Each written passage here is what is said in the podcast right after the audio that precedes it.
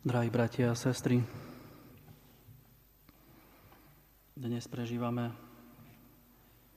najväčší sviatok, vlastne už od včera, ktorý vyvrcholí zajtra veľkonočnou vigíliou. V prvom čítaní sme počuli z knihy Izaiáša Môj spravodlivý služobník ospravedlní mnohých a sám ponesie ich viny. V Janových pašiach sme počúvali o baránku Božom. Ježiš je baránok Boží, ktorý ospravedlnil mnohých, ktorý sňal naše hriechy, zničil, podúpal. Dokázal uniesť všetko to, čo sme my ľudia napáchali. Kto chce zničiť nepriateľa, ten musí byť silnejší ako jeho protivník. Najväčšími nepriateľmi je hriech, satana a smrť.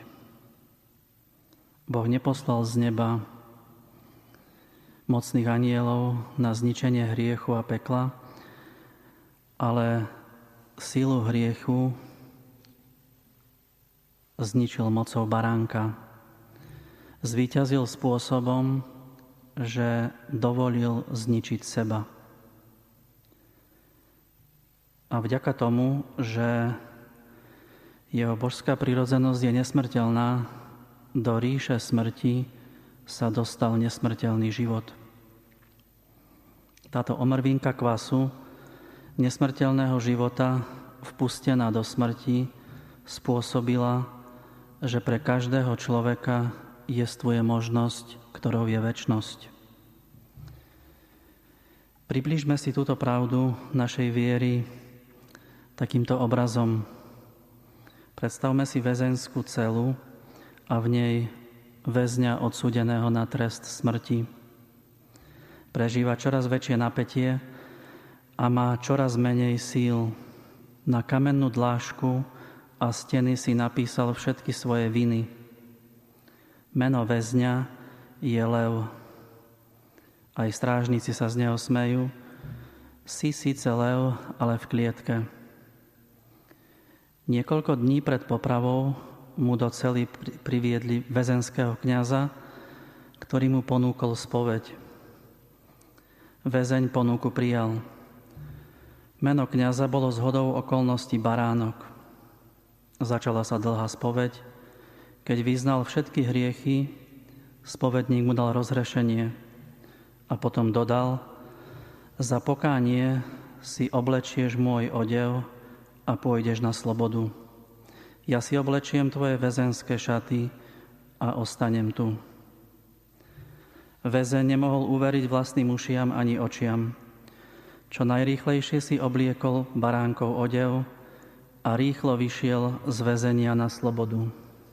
Baránok ostal v cele a čakal na deň popravy.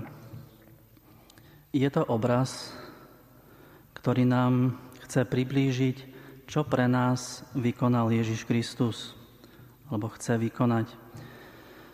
Z nášho života hriechu, v ktorom nás držal, Satan obvinujúc nás, že sme prestúpili zákon, že si zaslúžime smrť, čo je pravda.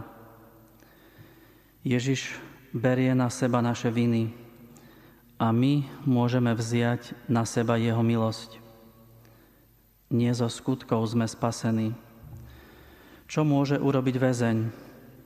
Že sa bude dobre správať vo väzení v celé smrti? To je síce pekné, ale v jeho situácii to nič nemení. Naše skutky nič nemenia na situácii, v ktorej sa nachádzame. Z dobrých skutkov nemôžeme nič získať. Kristus nám ponúka situáciu, ktorú môžeme nazvať zámennú. Preobleč sa do mojej milosti a choď dopredu človeče. Teda nie je tomu tak, že ak sa budeme snažiť, keď budeme mať dobré skutky, potom budeme vykúpení. Sme vykúpení, aby sme konali dobré skutky. Lebo väzeň musí výjsť zo svojej cely aby mohol začať žiť. Spása to znamená prijať túto možnosť. Ak väzeň nevýjde, tak ostane vo väzení a bude čakať na výrok smrti. Teda prosme dnes o svetlo, aby sme stále hĺbšie rozumeli a, alebo chceli porozumieť, keď budeme kľakať a prečo vlastne kľačíme pred krížom.